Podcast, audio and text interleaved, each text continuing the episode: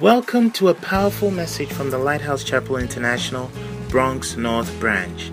Lighthouse Chapel International branches worldwide provide every member the training, support, and encouragement to fulfill the Great Commission and to go to heaven and hear Jesus say, Well done, my good and faithful servant.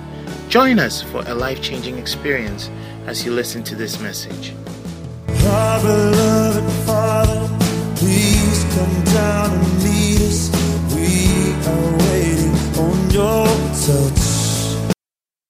Faith. In faith. In faith. Yes. Let it impact. Yes. Impact. Impact. Impact. There will be impartation. Yes. Oh, yes. Long preserve for our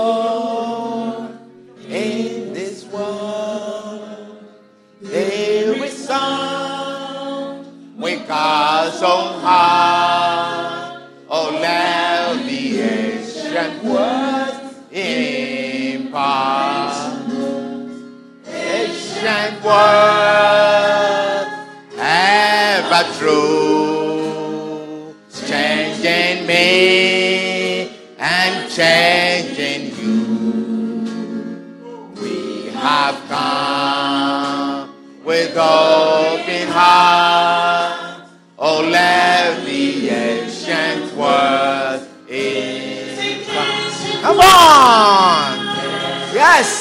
it is ready to impart in your life.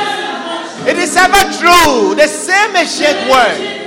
It will change you today. It will change you. It will change me and it will change you.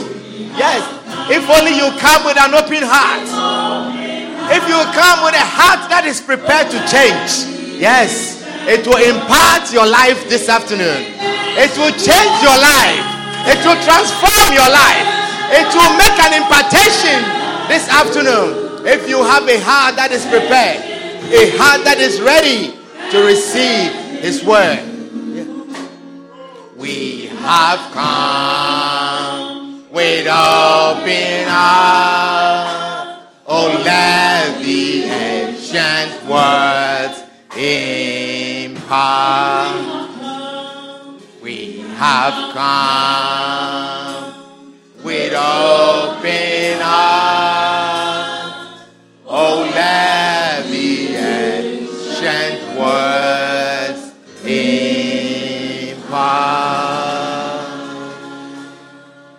Father, we are thankful and grateful, Lord, to be in your presence this afternoon. Father, we are confident and we are sure, according to your word. You say, one, two or three of us gather in your name, Lord, this gathering is not unto any man, but it's unto you. Therefore, Lord, you give us that assurance, oh God, that you are here in our midst. Therefore, Holy Spirit, we ask that you have your way. Let the angels take their strategic places here and let the impartation come upon your people. This afternoon, oh Lord, let us not leave here the same. We are confident, oh Jesus, that your spirit, the advocate, the great teacher, is here in our midst and he will impart in our lives. We come with a heart that is ready to change. Change us, transform us. Let us not live here the same. Let your word have its free course amongst us. In the name of Jesus, we pray. And all the saints join me with a shout of Amen. Hallelujah. Well, you may be seated in the presence of the Lord.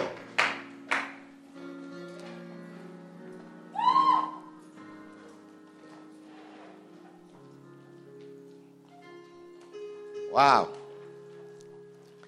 I am so privileged and so honored to be the chosen vessel and a chosen servant to minister to such great people of God, people that Christ laid his life for, people that the Son of God died for. And I am so privileged that as they have gathered, he has given me this wonderful opportunity to minister to you. And it's a great blessing. Amen. Wonderful. Well, let us be very minimum movement and let us have our full attention to the Word of God this afternoon. Well, this afternoon, I want us to continue with a series of messages that we started sharing last Sunday. And it's a very supernatural message. And it's called tithing. Hallelujah. Or tithe. Tithing. How many of you understand what the word means? Tithing. You don't understand. Lift up your hand. You don't understand what is tithing. Tithing is what the Lord has attributed or what the Lord has asked of us of everything that we have to give Him 10% of it. To, to give unto the Lord 10% of everything that we have. And I am standing here sharing this message with you this afternoon because it is a great mystery. It is a, one of a great mysterious key to financial blessings. Hallelujah.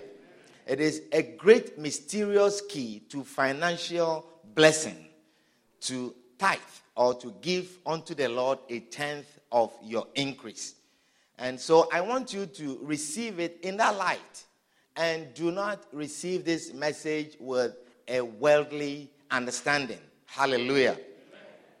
Do not receive this message with a carnal understanding, with the worldly wisdom. You know, let me show you. I think we read a scripture from Second, uh, First Corinthians chapter two. First Corinthians chapter two. Let's read that scripture again before we begin our message.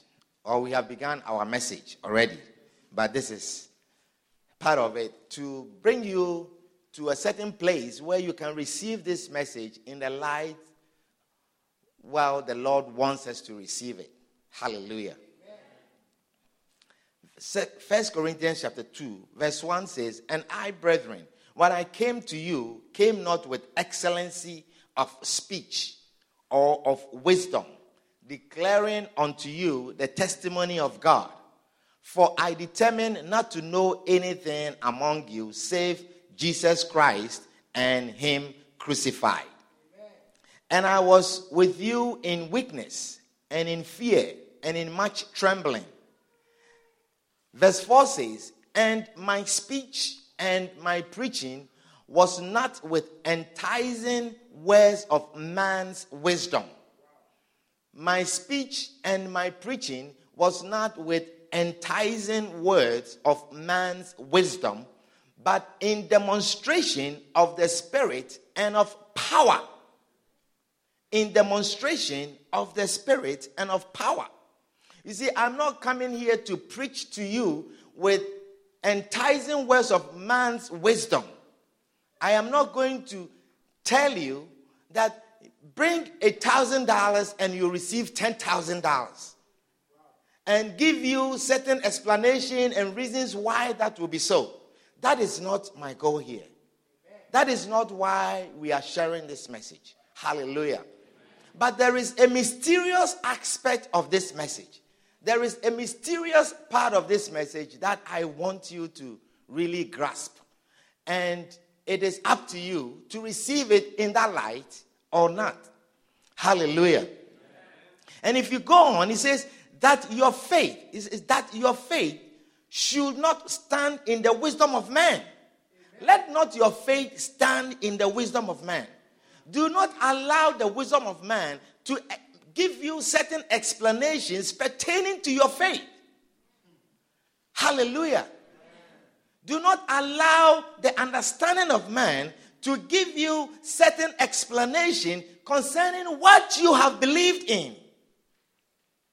He says that your faith should not stand in the wisdom of man, but in the power of God. How be it Howbeit, we speak wisdom among them that are perfect, yet not the wisdom of this world, nor of the princes of this world that come to naught.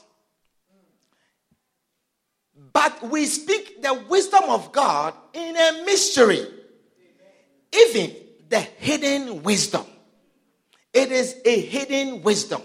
It is not wisdom that is so superficial. It is not wisdom that you can add one and two and you will make three. It is not that type of wisdom. It is not that obvious. It is it does not make sense. Hallelujah. It does not give you logical meaning and understanding.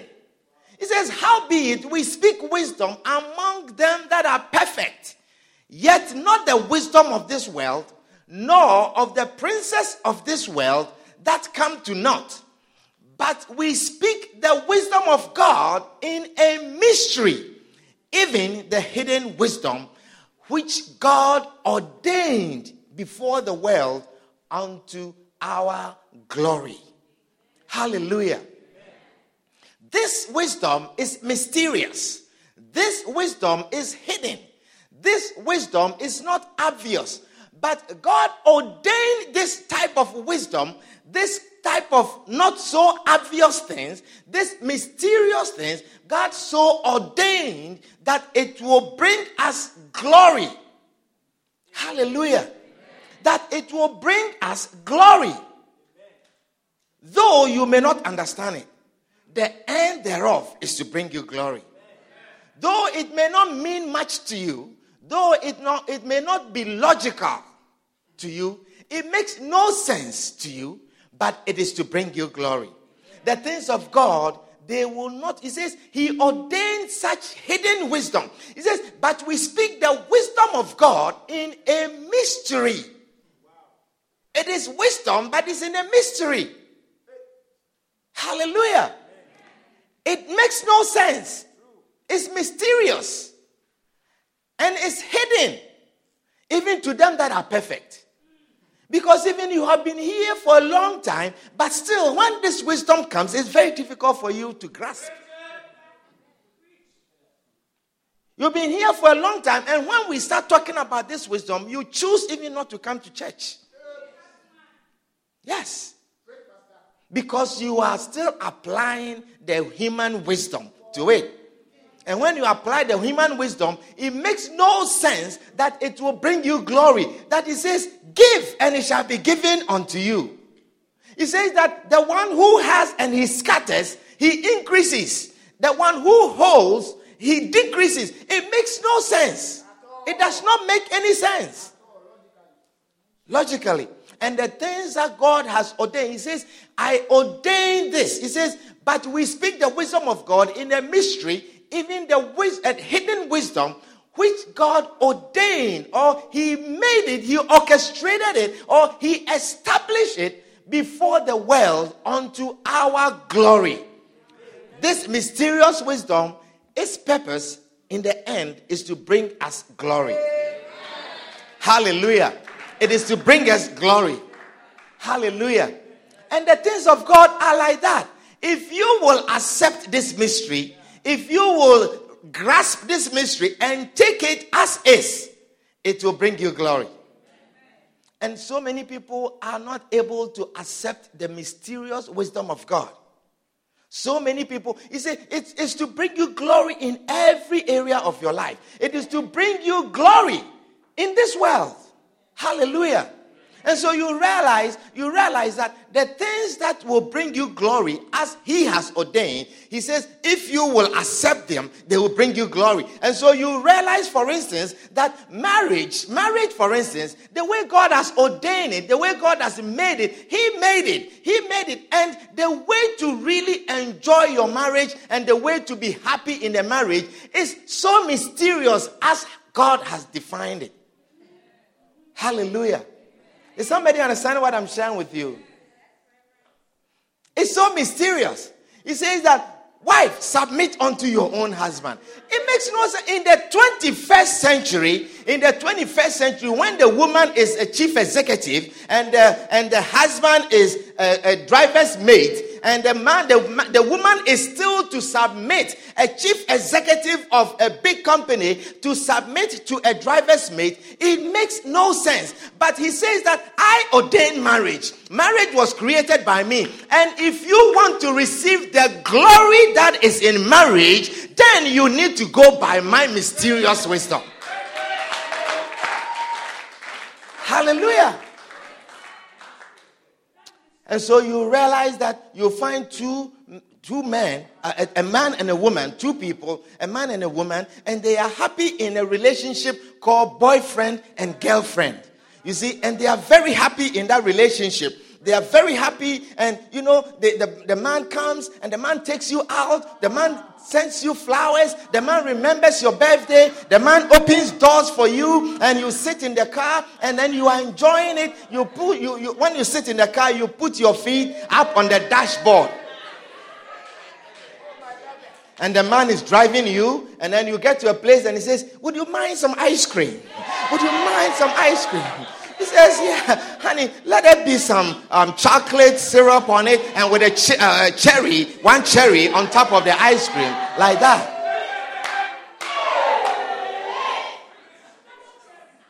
And then, and then the man parks the car as he goes. You are sitting in the car doing your nails, painting your nails, and then you know you just painting your nails. And then he comes and, honey, I told you I did. I want chocolate, chocolate syrup on it. Where is the chocolate syrup? Oh, I'll be right back. And then you see the man running to the place back again to put the chocolate syrup to, and then you are so happy. You know, you are so happy and it's working you know and you you you you you you live on your own at the end he goes home and you go home you are boyfriend girlfriend and it seems to be working you send him when you want, and you're doing this, and then the man is running, and then you feel like I am in control. I am on top of the world. I am it. I am the one. I can tell him do this, and he will do it. I can tell him turn here, and he turn, and it works perfectly well, and you are very happy. Now that is a relationship that is in the world. That is a relationship that is in the world. And the world wisdom works for it. So you can be on top as a woman and you can command him here and there and he's running around. But the day, the day, I said the day that the two of you decide and you say, now we want to call this thing marriage. God says, You have touched my area, and the rules are about to change now. If you are going to call it marriage, then my rules are going to apply because marriage is not ordained by any man. It is not a worldly thing. If you are going to go by the thing called marriage, then my rules apply. And you try and touch that area called marriage and apply your worldly wisdom and see if that same man that was buying, running around, buying ice cream, you can still command him with the worldly wisdom and say you are on top. You will see something. I say you will see something. You will see something.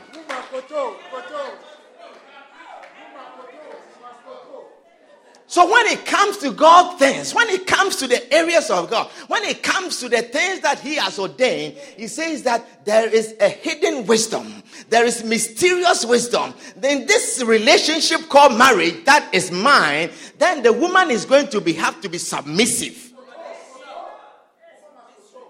Hallelujah. And so you realize that the day they change the thing, they have been together for three years, boyfriend, girlfriend, very happy, sleeping together, doing all sorts of things. The day they change the thing to marriage, you realize that it does not work anymore. After three months, we say we can't be together. What happened? That same man that I love so much, I could tell him, go get this, buy ice cream, buy clothes, buy shoes. He could do all these things. Suddenly, he cannot do these things because the situation has changed. It is now called marriage, and God is in control of the marriage. Hallelujah. And his rules apply. I say his rules apply. Hallelujah. His rules apply. Amen. And so you find so many people struggle, struggle in the things of God. And I tell you, if you, if only, if only you accept the hidden wisdom. He says that he says that it is ordained before the world unto our glory. It's to bring you glory. Hallelujah. Is somebody understanding what I'm sharing with you this afternoon? Yes. And so this wisdom, you it, it, it will not apply in your well. What sense it is to every time you make you you you you, you make you get a paycheck, you give 10%, and they say you are going to increase, you are going to prosper. It makes no sense. It makes no sense. But it says it's hidden wisdom. Hallelujah. I say it is hidden wisdom. So last week we began talking about this mysterious key to financial blessing. Hallelujah. I think there is something in the microphone. I think it can still be tuned up nicely. Hallelujah. And I said that Lighthouse is not a church that emphasizes so much on money or wealth. We are not a church that emphasizes so much on prosperity, preaching prosperity message and this and that. That is not our emphasis. But what we have seen as we are obeying the word of God is that God is blessing the church. Hallelujah.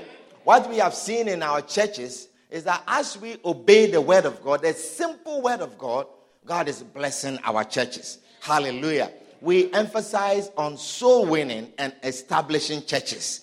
That is where our emphasis are. But God is blessing us. Hallelujah. Amen. Can I have an amen? But you see, then there is this wisdom key of prosperity that has been revealed to our Father, and He has written it in a book. In this book called the book of the name of the book is Why Non-Tithing Christians Become Poor and How Tithing Christians Can Become Rich. Hallelujah. It's a very powerful and a wonderful book.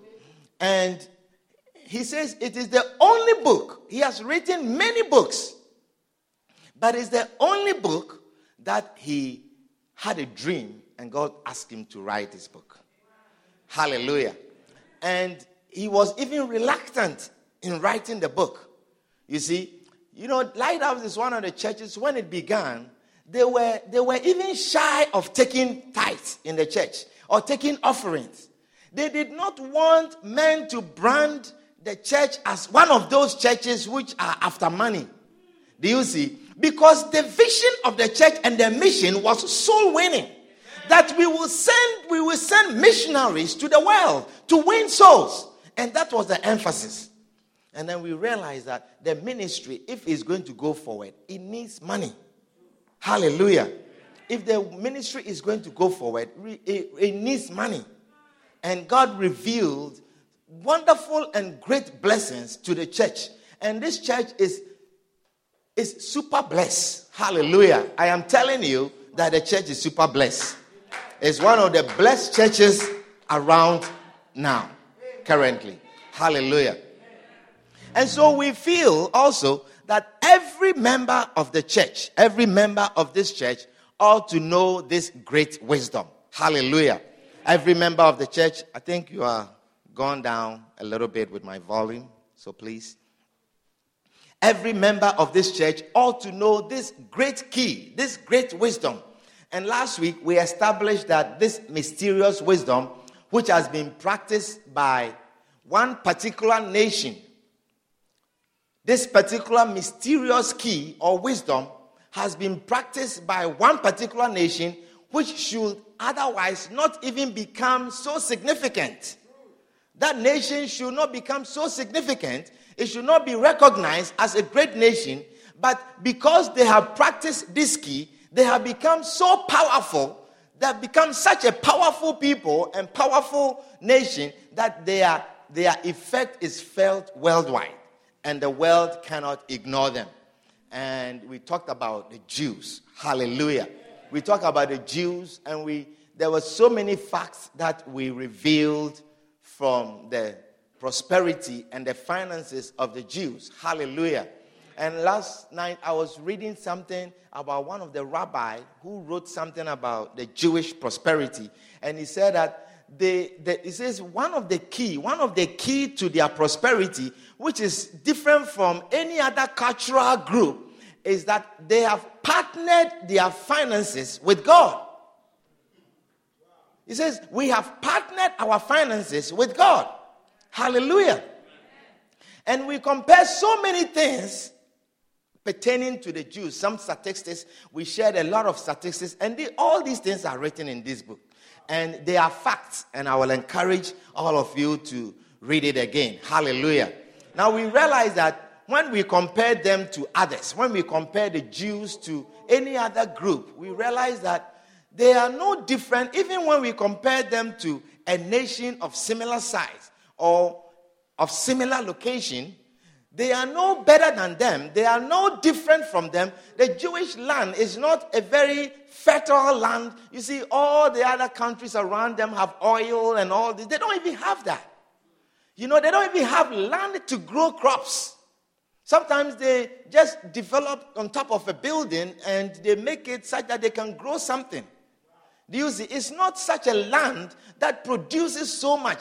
But what we found out, what we realized, what has made them stand out and be an exceptional group is that they pay their tithes. That is the only thing that is so different from them. And from ancestral generations, as they received this law from God, they have followed it strictly. And God has blessed them. It's a spiritual principle. God's principles, they are spiritual. And if you obey it, he says it is ordained unto your glory. Can I have an amen? amen? You know, the Jews, they pay more than 2.5 billion dollars of tithe to their synagogue every year. 2.5 billion, 2.5 billion dollars to their synagogue every year. Hallelujah. You know, a lot of time when you talk about so many great things, they are owned by Jews. Most of film writers, great film writers, great actors, great this, great, they're all by Jews. Hallelujah. God has blessed them as a nation. Hallelujah. And we who are in Christ also, who have received the heritage of Abraham, if we are following this principle, then God is ready to bless us also. Hallelujah. Amen. So you look, even sometimes you look at your friend.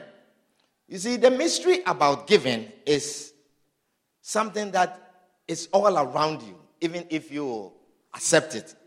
If you look at your friends, if you look at some of your friends, the ones who are generous in giving, the ones who give easily, there are some people they give easily. If you look at such people, you realize that they are never poor. I'm telling you. If you have not opened your eyes, open your eyes and see. I have seen, even in this church, I have seen certain people about their generosity, the way they give, their activities about giving, and I see that they are not poor. And I have seen that they are never unemployed. Hallelujah. Sometimes I see that they are even overwhelmed with work because there are jobs here, they are overtime here, they are this here, and they don't even know what to do. I'm telling you. Those who are generous. Hallelujah. Hallelujah.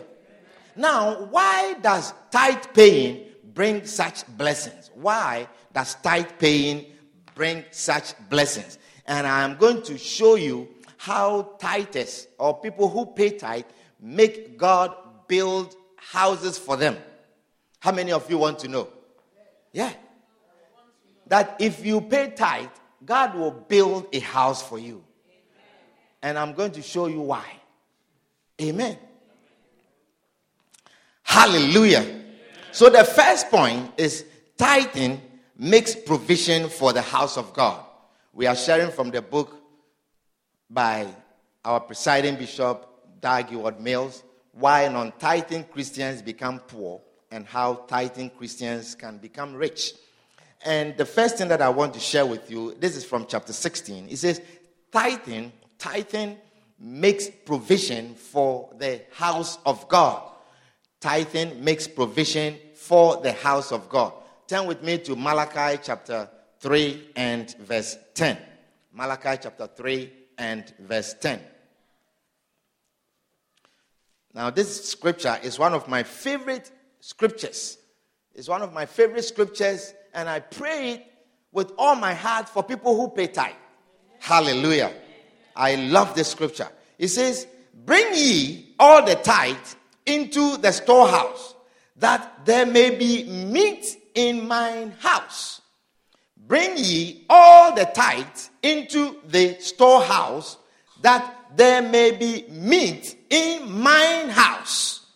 And prove me now herewith, saith the Lord of hosts, if I will not open you the windows of heaven and pour you out a blessing, that there shall not be room enough to receive it. Hallelujah. He says, There will be meat in my house. He says, Bring ye all the tithe into my storehouse, that there will be meat in my house. Hallelujah. You see, there is meat in the house of God as you bring the tithe in. When you pay the tithe, when you pay your tithe, you provide meat in the house of God. It means it makes provision in the house of God. When you pay the tithe, you make provision for a carpet to be laid in the house of God. When you pay your tithe, you make provision for flowers to be placed in the house of God. For the house of God to be decorated. Hallelujah. When you pay your tithe, you make provision for sound system in the house of God. The best of sound system. You make provision for furniture. Hallelujah. You make provision for all these things. Your tithe provides the needs of God's house. Hallelujah. So if your tithe is making provision in God's house, then you also will make God provide for your own house. Hallelujah. When you make provision, that you make you make contributions such that there will be provision in God's house, you will see that God will also make provision in your own house. Hallelujah. The second thing, he says, paying tithe is your way of investing in the house of God. As a Christian, paying tithe is your way of investing in the house of God. Amen. Nehemiah chapter 10 and verse 34, quickly. Nehemiah chapter 10 and verse 34.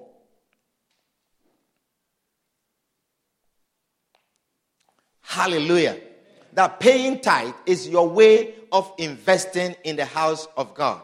Amen. He says, and we cast the lots among the priests, the Levites, and the people for the wood offerings to bring it into the house of our God, after the houses of our fathers, at times appointed year by year, to burn upon the altar of the Lord our God, as it is written in the law and to bring the first fruits of our ground and the first fruits of all fruit of all trees year by year unto the house of the Lord. Also, the firstborn of our sons and of our cattle, as it is written in the law, and the firstlings of our heads and of our flocks, to bring to the house of our God unto the priest that ministers in the house of our God. Hallelujah.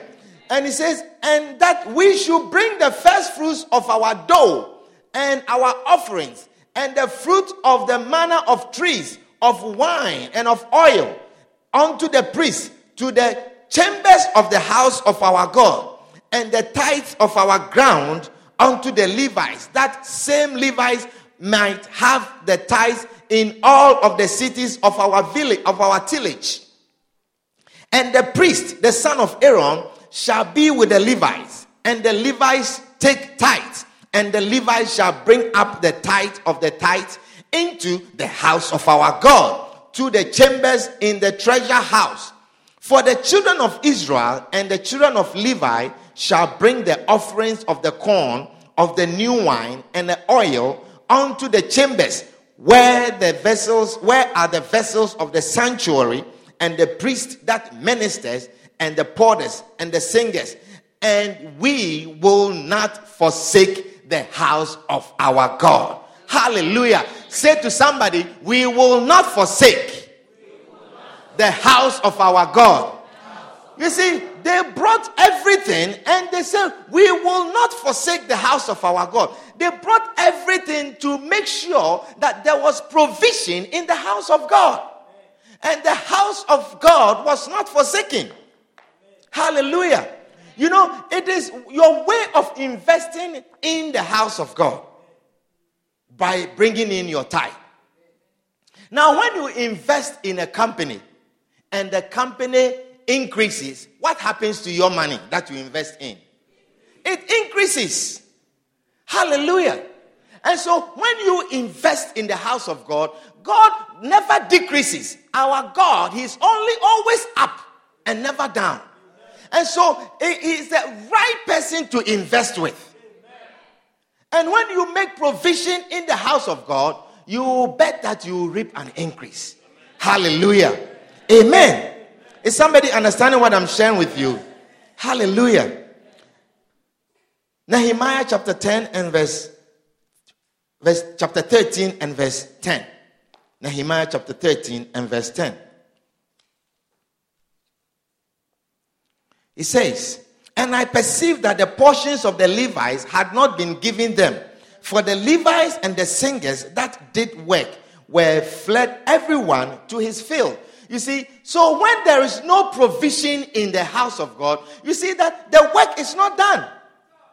People leave now to go and do other work. The Levites who are supposed to stay and do work in the house of God, because there's no provision, they leave and go and do other work. And so I am telling you that when you do not pay your tithe, the work of God does not go on. And God is not happy when his work is not go on. It's not his work is not going on. Hallelujah. So he said, Then contended I with the rulers and said, why is the house of God forsaken? You see, there must always be some amongst you who will confront your friends and say, Why do you forsake the house of God? Sometimes you need to, as you are having conversation, you see, some of you, your friends have a lot of conversations with you. They tell you about their financial challenges, their financial difficulties. One of the things that you should ask them is, Do you pay your tithe? If you are a good friend and you are spiritual, and you understand that God ordained this mysterious wisdom to your glory, then those are some of the questions you ask your friend. If you really want him to have financial deliverance. Hallelujah. The last verse says, Remember me, oh my God, concerning this, verse 30, um, verse 14, and wipe out my good deeds that I have done for the house of my God and for the offices thereof. Hallelujah. God will remember you as you put down your heart. God will always remember you. You may seem to be going down, but God will remember you. Amen. Hallelujah. Oh, yes. God will remember you. God will remember you. The third point you reap whatever you sow. You reap whatever you sow. Hallelujah. You know, in this particular point, Bishop was sharing. He says, Many years ago, I attended a sod cutting ceremony of a great church in our city. A great man of God performed the ceremony and made a statement which stayed with me. This is the statement that this man of God said. He said, If you build a house for God, God will build a house for you. Hallelujah. You see, Galatians chapter 6 and verse 7, it says, For whatsoever a man soweth, that shall he reap also. Whatever you sow, you reap. Hallelujah. So if you sow love, what would you reap? You reap love. If you sow breaking of people's marriages, what would you reap? You are a young woman, you have not married. You are a beautiful young woman, you have beautiful body shape, and you are going around shaking yourself and breaking people's marriages.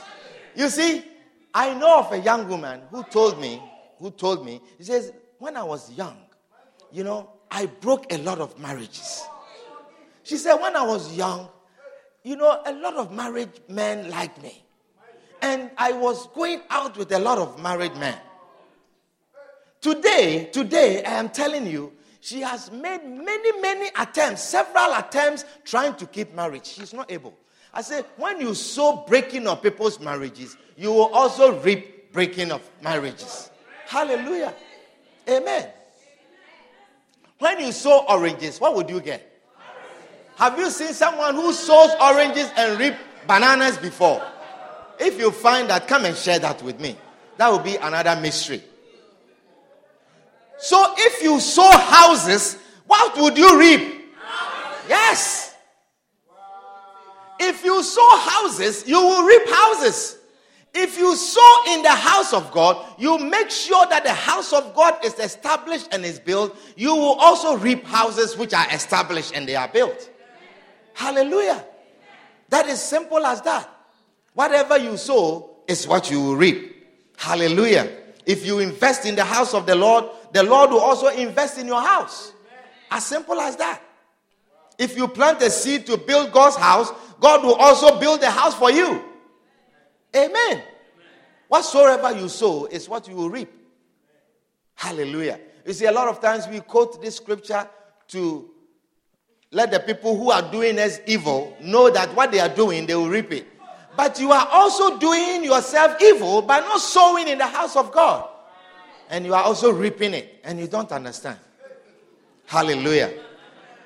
The next one, unless God helps you, you will never own or build a house. Unless God helps you, you will never own or build a house.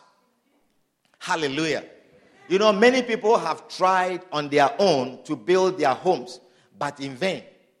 Many people have tried to build peace in their homes, but in vain. Sometimes you see a lot of big mansions, big, big mansions, beautiful mansions with beautiful lawns, flowers, nice dog, big kitchen. But there's depression in the home. There is, depre- there is quietness. You go to the house and you see um, house helps enjoying the house. There's no joy in the home. Hallelujah. Most big homes. Hallelujah. Psalm 127 and verse 1. It says, Except the Lord build the house, they labor in vain that build it. Except the Lord keep the city, the watchman watcheth but in vain. If the Lord is not with you, you cannot build a home. If the Lord is not with you, you cannot build a family. If the Lord is not with you, you cannot build a marriage. Hallelujah. If the Lord is not with you, you cannot build comfort in your home. If the Lord does not stand by your side, you cannot raise proper children. Hallelujah. You will make every effort. You will hire private tutors.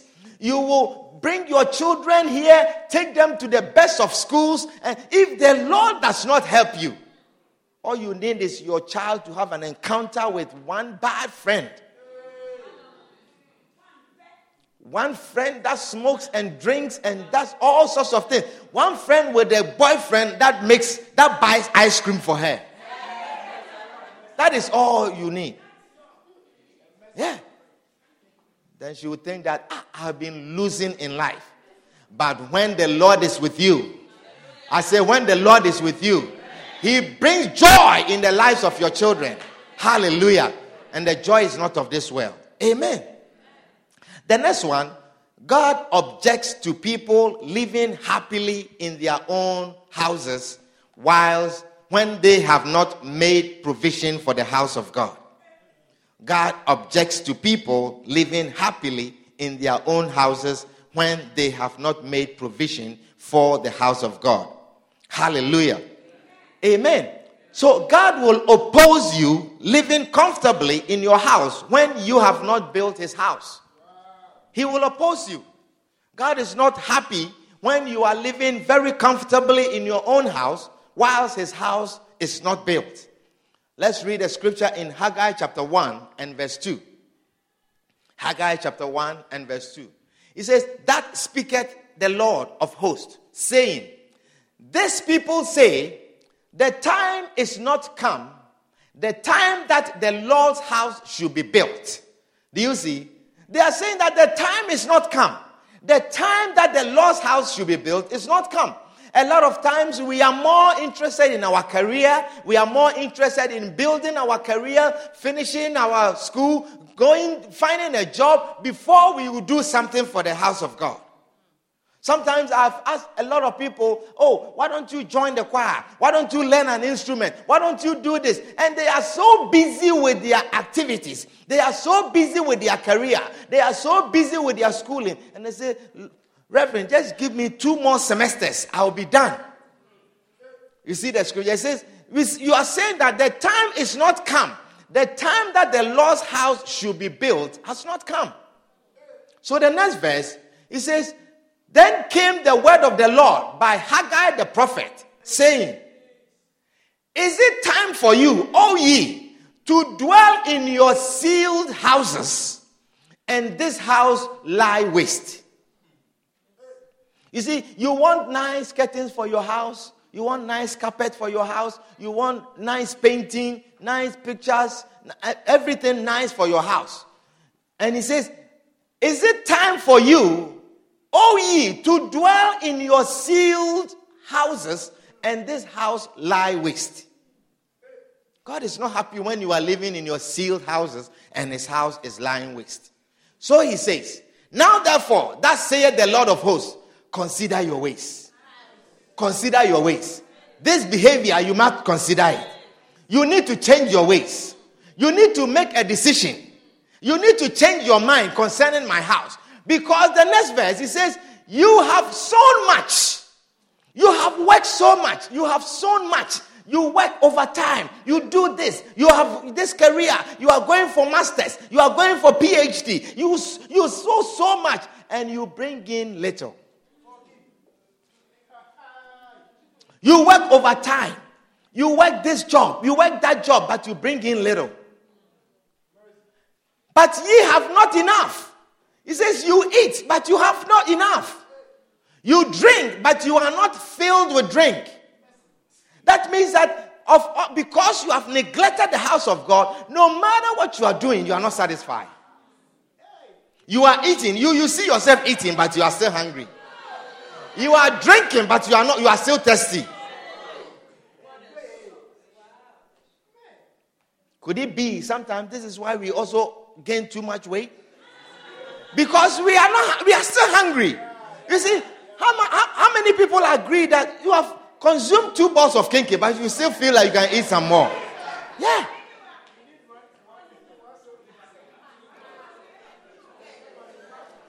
He says, You listen, ye clothe you, but there is none warm. That means no matter how many clothes you buy, you are not warm, you are not, you are not satisfied, you are not happy. Let me tell you something. God is revealing something to us. He says, and you earn wages, not that you are unemployed. You earn wages, Earned wages to put it into a bag with holes because you have neglected his house.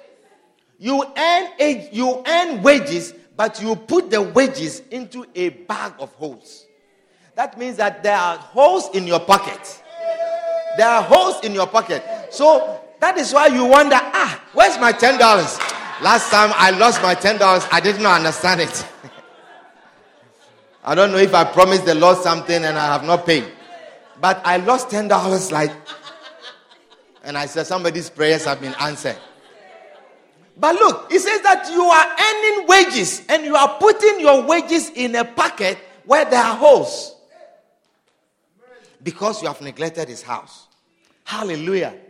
God is not happy when you are living in your comfortable homes and the house of God. Sometimes after service, you are going to your beautiful homes and there's mess. You drank, you left your bottle here, and then you, your children are eating here. You, you see them, it doesn't bother you. And your children are throwing things around. They are messing. We are all, we almost lost this place because some parents don't care. Their children are making a mess and they don't discipline them and because it's the house of God. Hallelujah. I said, God is not happy when we behave like that. Amen. The next one God will build a house for you as he did for Solomon. When Solomon built a house for God, God built him a house also. Hallelujah. When Solomon built a house, Solomon took his time and built a house of, for God. And God also built Solomon a beautiful house with many gardens. One of the precious, one of the most beautiful houses that were ever built was Solomon's house. And it's because he built a house for God. Hallelujah. And the last one, God will be touched by your effort to build a house for him. Hallelujah. God will be touched by your effort to build a house for him. Amen. Building the house of God is a very, very sensitive part of God. I tell you, when you touch the house of God, when you put in money into building the house of God, when you decide to build a house for God, I believe that one of the things that has brought so many blessings to our churches is the fact that we build houses for God. We build many churches in worldwide, wherever the Lord leads us, we build churches. Hallelujah.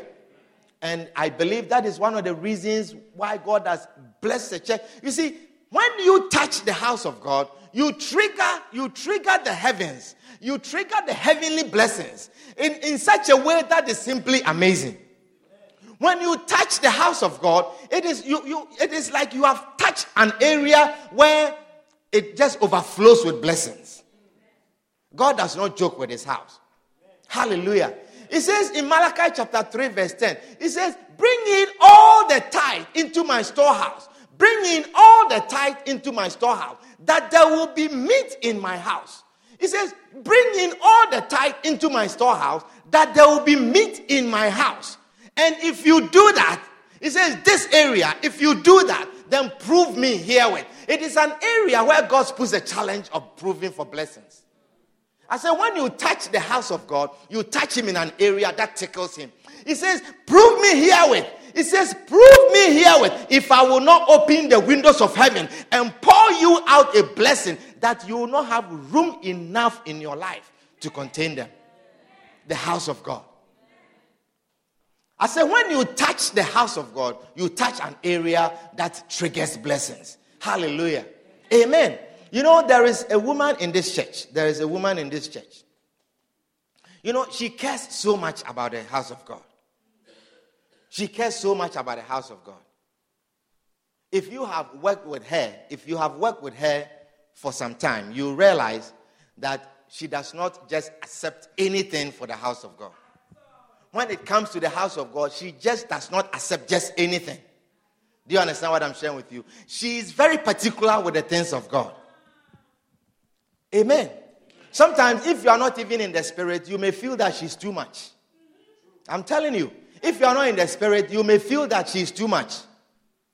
One day, one day there was, we came to church, I think it was a turning point service or some special evening service, and somebody has vomited in the men's room. I believe the person was drunk. There was an, uh, th- something they had here before, and the person was drunk and went in there. I think they had something in a gym, and somebody has vomited all over on the toilet and on the floor and all over the place. And this woman, she went down. She took towels with her hand, and she said, "The house of God cannot go on like this." And she wiped all the place. Wiped that those days we didn't even have the cleaning apparatus and all those things that by the grace of God now we have now. Amen. And she cleaned the whole place so that people can use the house of God and be happy. Hallelujah. Amen. Always looking out, always looking out for nice things for the house of God. Always looking out for nice things for the house of God. Hallelujah. You know, I see that this person, the way even this person handles God's money, I have seen how the person handles God's money. You know, when, when, when, when, when she's bargaining for something for the church, when she's buying something for the church, she looks for something as best as she can, but at the same time, save as much as she can. And sometimes you feel like, ah, is, this, is the extra money coming to your pocket? Concerning the house of God. You know, and that's, that's certain people also, when we, we ask you to go and do something for the church, Whatever they tell you, 400. They say it's 400. 200. They say it's 200. 250. They say it's 250. And then you come with your receipt. You want 250. No bargain. But when it's yours, you see that you look from this store to this store, going on the internet, searching here, doing this, looking for this, looking for that, looking for this, looking for sales, looking for coupons when it's yours. But not when it comes to the house of God. Hallelujah. When she has to buy something for the house of God, she bargains. I see she bargains. And she says, No, this is expensive. Let's go to this place. No, this is, let's go to that place. Driving from place to place, looking for the best and looking for the least of cost. Hallelujah. And I also have seen how God also bargains for this person. I say, I have also seen, I have witnessed how God bargains for this person. Let me tell you, when you touch the house of God, you touch an area that triggers his blessings. I have seen how God bargains for this person. So, even herself, she does not even know. She does not even know the source of this favor and the source of this blessing. And I've never told her. I'm sharing it today. And I'm saying it, I'm, I'm, share, I'm sharing this not to even lift the person's head or, you know, anything like that, but I'm sharing it so you understand how important, how God attaches importance to his house. I have seen how God sh- shows favor to this person. Hallelujah. One time I needed someone to cut trees. Cut trees. You know how much it costs to cut a tree? It costs a lot of money. So I sent the person, I said, go and bargain. The person went, he called this person, the person came, he bargained, he says, okay, I'll let you know. Calls another person, calls another, and the third person, the person says, I'll do all this for you for this sum of money. He thought it was a joke. The person came, cut the trees, packed them, cut them in pieces, cleaned everything, and he took some money. He was not done. The person even just took a part and left. So much work that he did, he didn't even come for the change, the difference.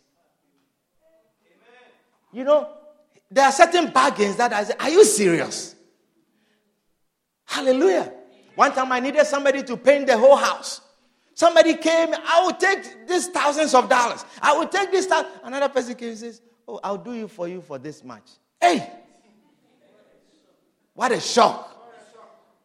I see favor and I see bargain. God bargaining for this person. I said, I see, when you bargain for the house of God, God will bargain for you. God will bargain for you. Hallelujah. You say you need curtains, custom made curtains. You know how much it costs to make. I, I cannot afford something like that.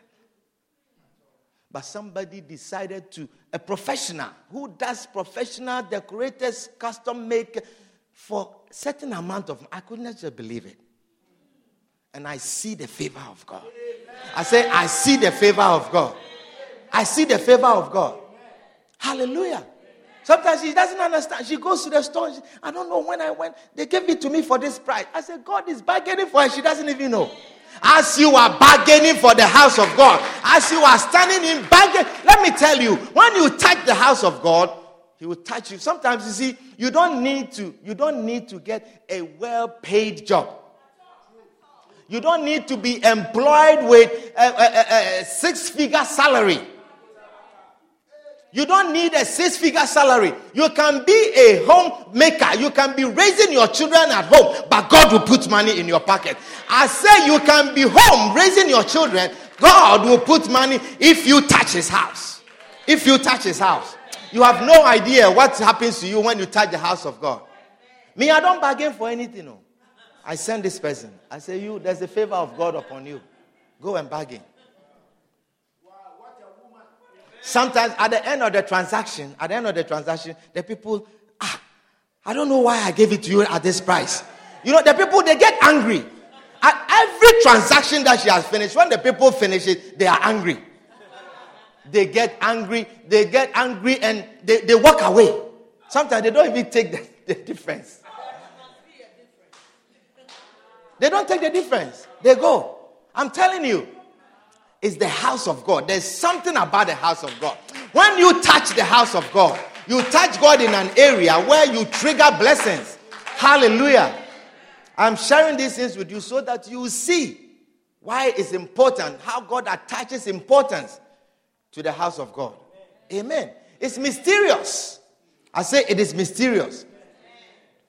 Amen. God will bless your house. You'll be amazed. I say God will bless your house. Your, your problem, your problem will not be where, where how much we don't have enough for meat, but you will not have room enough for your meat. I'm telling you. Your problem will be I need another fridge for more meat.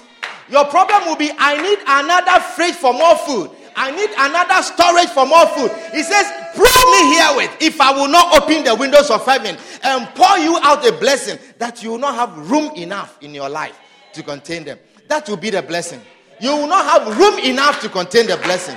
And I see that blessing coming in somebody's life this afternoon. I say, I see that blessing coming in somebody's life this afternoon. Look, Joyce, as you decorate the house of God, as you put flowers to make the house of God beautiful, God will decorate your house for you.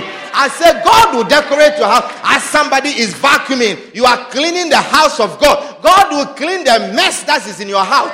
The evil development, the demonic presence that is in your house, God will sweep it out supernaturally as you clean the house of God.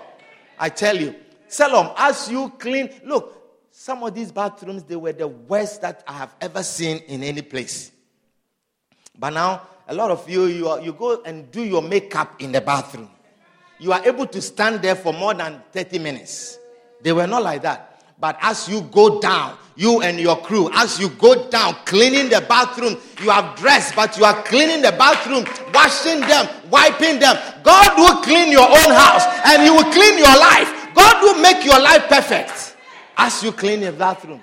His house, the house of God. Let me tell you, there's something about the house of God. Don't joke with it. I said there is something about the house of God. You know, one day, one day, they were trying to bring the ark of God from um, um, Abinadab's house. They were trying to bring the ark of God from Abinadab's house. And then the Bible says when they reached the, the threshing floor of Nacon, the, the oxen stumbled. The oxen stumbled and um, Uzzah, uh, Abinadab's son, he was just walking by the ark, just the ark was on a cart, and he made attempt to just stabilize it. And when he touched it, the Lord struck him dead. Don't joke with the house of God. Oh. The Lord struck him dead. And then David was angry. They did not know what to do with the ark. So they decided where they were, the closest place, they chose Obed-Edom's house to place the ark. They put, Obed, they put the ark in Obed-Edom's house. That means that Obed-Edom, he availed his house to host God. So his house became the house of God. Now I tell you, David was there, and then the servants came to him. They said, We don't know what has happened to Obed Edom. We don't know, but the Lord has blessed Obed Edom. The Lord has blessed everything pertaining to his household. The plants in his house, the, the, the, the ground which was dry, he has tried to plant trees, he has tried to plant grass, nothing is growing. The whole place is now green. All the trees are green, everything is growing. Obed-Edom's house is blessed because he has made it the house of God. Hallelujah. So David says, by all means, we have to bring this ark home. By all means, David understood the blessings that come to you when you make house for God. And so David brought the ark to Jerusalem. And then one day he was there. Let me, let's read that scripture. One day he was there in 2 Samuel. 2 Samuel chapter 7, I believe. Let's read from verse 1. Just take time. This is our last scripture. We are reading. And then we'll go home. Second Samuel chapter 7.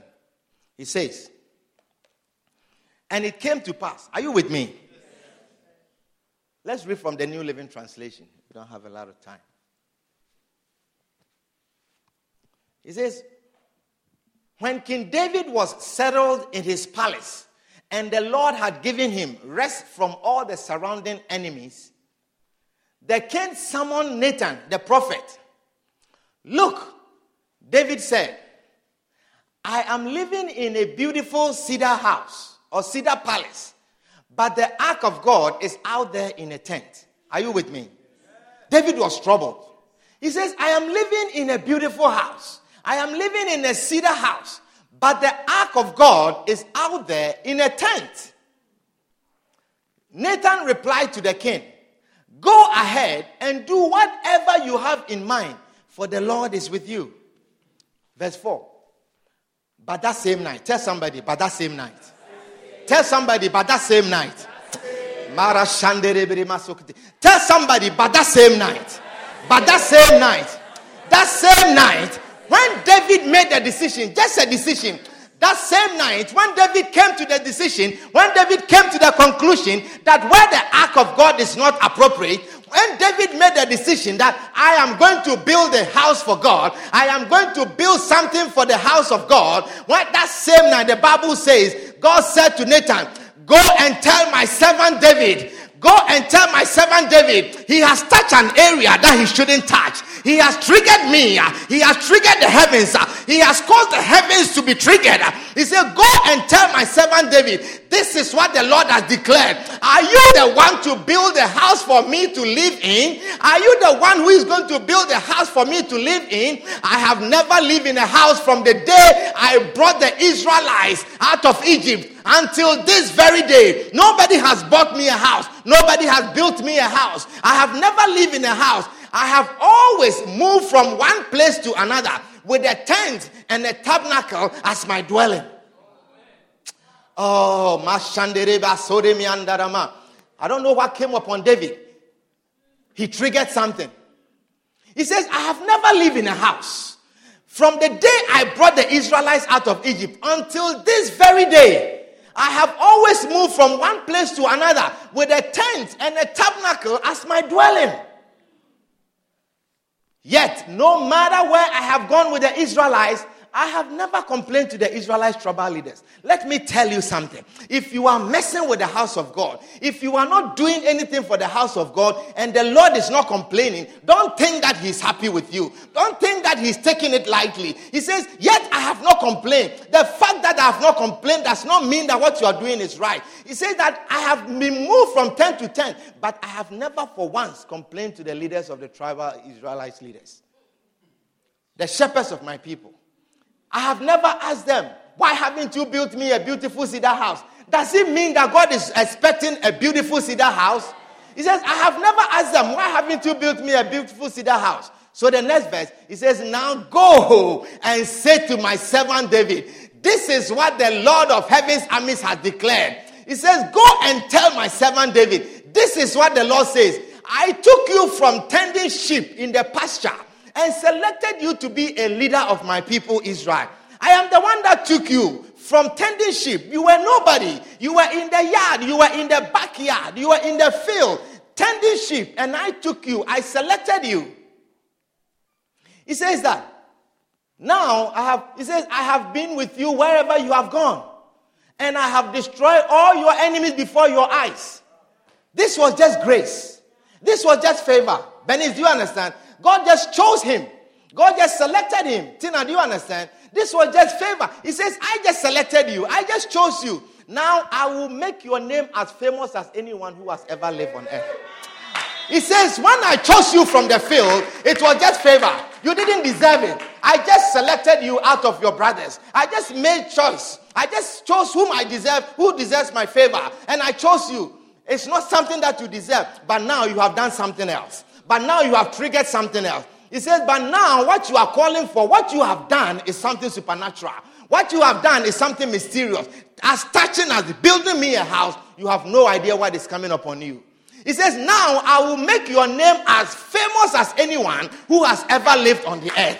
The next verse, he says, And I will provide a homeland for my people Israel, planting them in a secure place where they will never be disturbed as you build the house of God, He will place you in a place where you will never be disturbed. I say, you will never be. Oh, you have no idea when you what you do when you touch the house of God.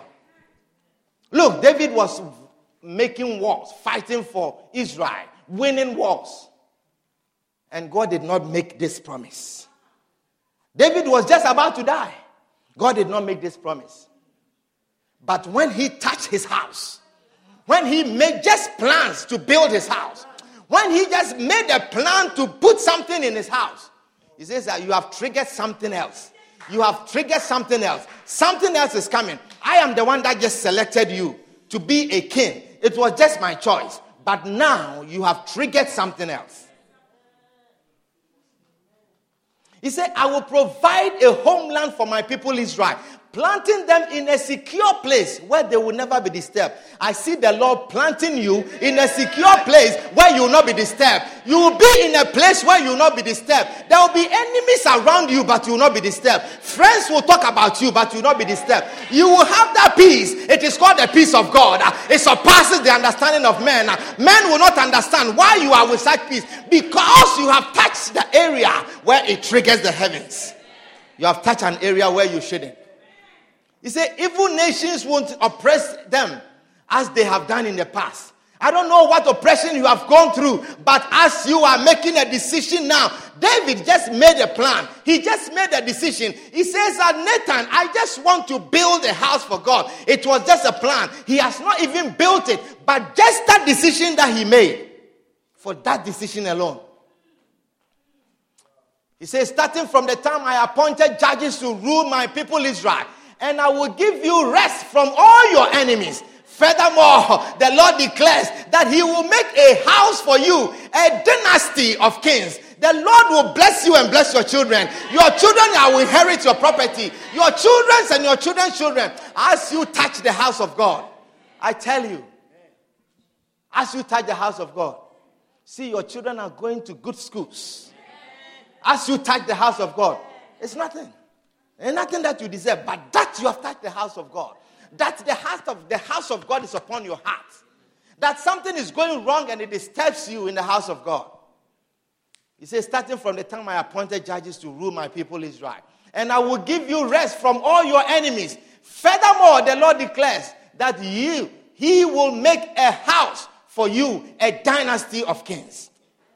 For when you die and are buried with your ancestors, I will raise up one of your descendants, your own offspring, and I will make his kingdom strong. Your children will have descendants. Your children's children, they shall do well. They shall be established in the name of Jesus. And he says, He is the one who will build a house, a temple for my name, and I will secure his royal throne forever.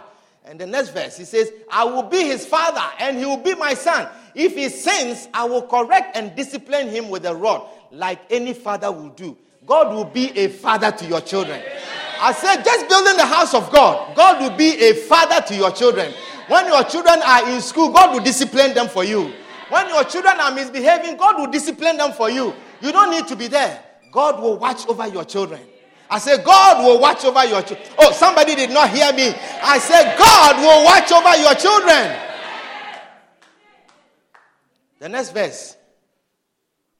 But my favor will not be taken from him as I took it from Saul, whom I removed your sight. The Lord will not take his favor from your children. Your house and your kingdom will continue before me for all time, and your throne will be secure forever.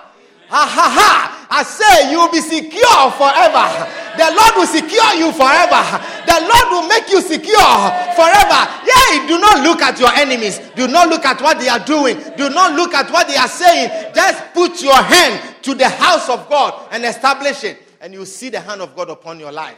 He's winning battles for you. I say, I see God winning battles for you. As you build this house, I see God winning battles for you. I see God taking you to higher heights as you build this house.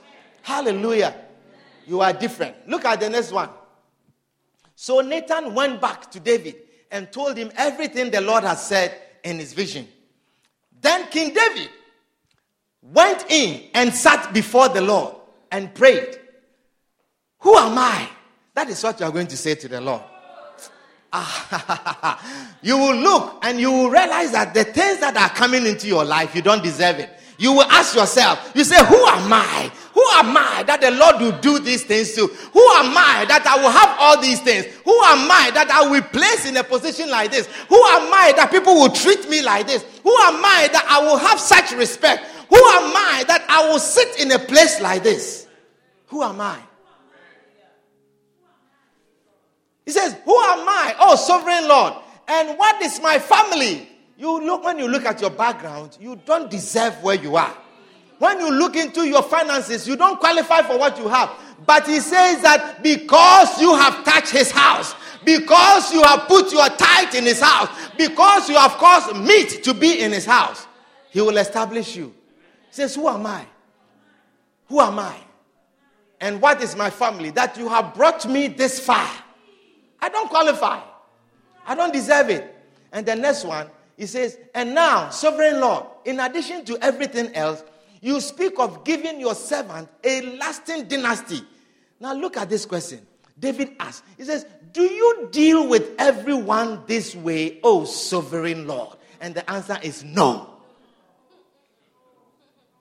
He does not deal with everyone this way, but he deals with people who touch his house, people who triggers this blessing. He deals with them this way. And I see God, you triggering the heavens. I see God saying to you, prove me herewith if I will not open the windows of heaven and pour you out a blessing that you will not have room enough in your life to contain them. Our time is up. Put your hands together for the Lord and stand onto your feet. Stand onto your feet. Let us bring the service to a close. Oh, trigger the heavens, trigger the heavens. When you touch the house of God, yes, there are certain favors that He will do to you.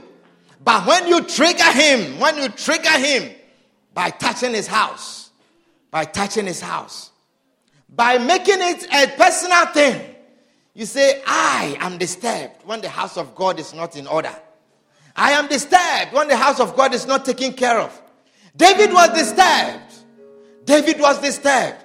He said, Why should I live in sealed house and a sealed palace while the tent, the, the ark of God dwells in a tent?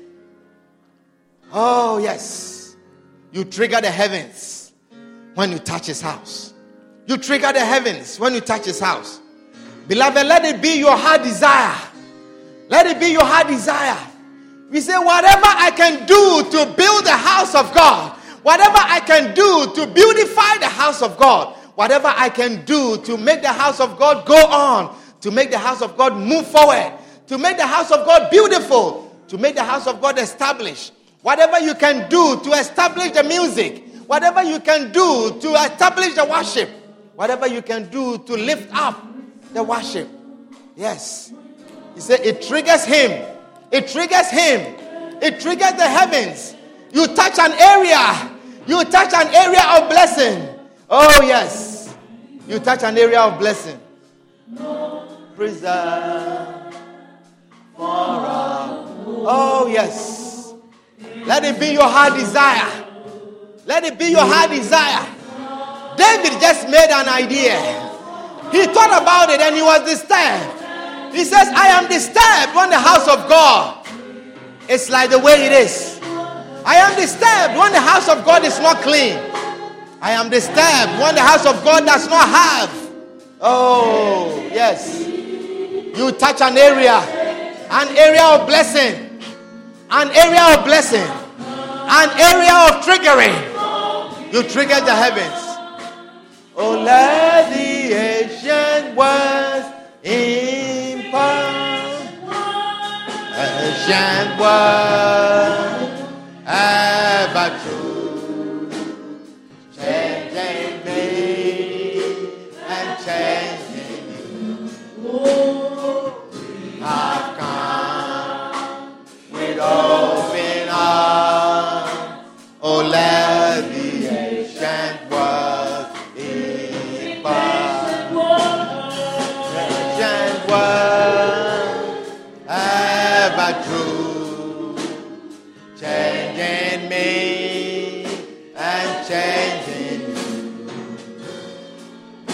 have come with open arms,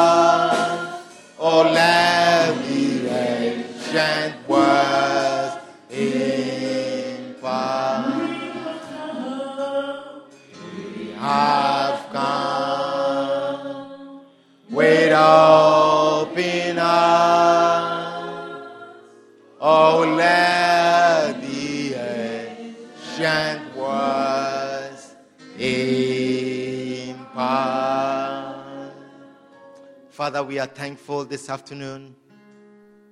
Father, we are sorry that we have neglected your house and we have built our houses with seals. Heavenly Father, we are sorry that we have kept our own homes clean and we have neglected your house. Dear Lord, this afternoon we repent. And Father, we ask, oh God, that you give us the heart of David. The love of your house, oh God, let it come upon us. A desire, oh God, to build your house. Lord, help us. Help us, oh God. Help us, oh Lord, to have such desire like David to build your house. For Father is so mysterious, and we have not understood this mystery. But this afternoon, we are thankful, oh God, that when we build your house, it triggers the heavenly blessings. Father, we thank you for this great revelation. Father, if we do not do anything for your house, Lord, place a burden on our hearts to do something for your house, to help build your house that will trigger the heavens. Father, help us to understand this mystery the mystery of bringing in our tithe into your storehouse, that there will be meat, that there will be provision in your house. We thank you, Lord. We are grateful and we are blessed to be in your presence this afternoon. In the name of Jesus. Open heart, oh, let me ancient words impart. If you are here this afternoon, you are not born again, you have not given your life to Jesus. If that is you, you say, I want to give my life to Jesus. I want Jesus Christ to come into my life. If you are here like that, you want to receive Jesus Christ as your Savior. If that is your prayer, wherever you are, just lift up your right hand.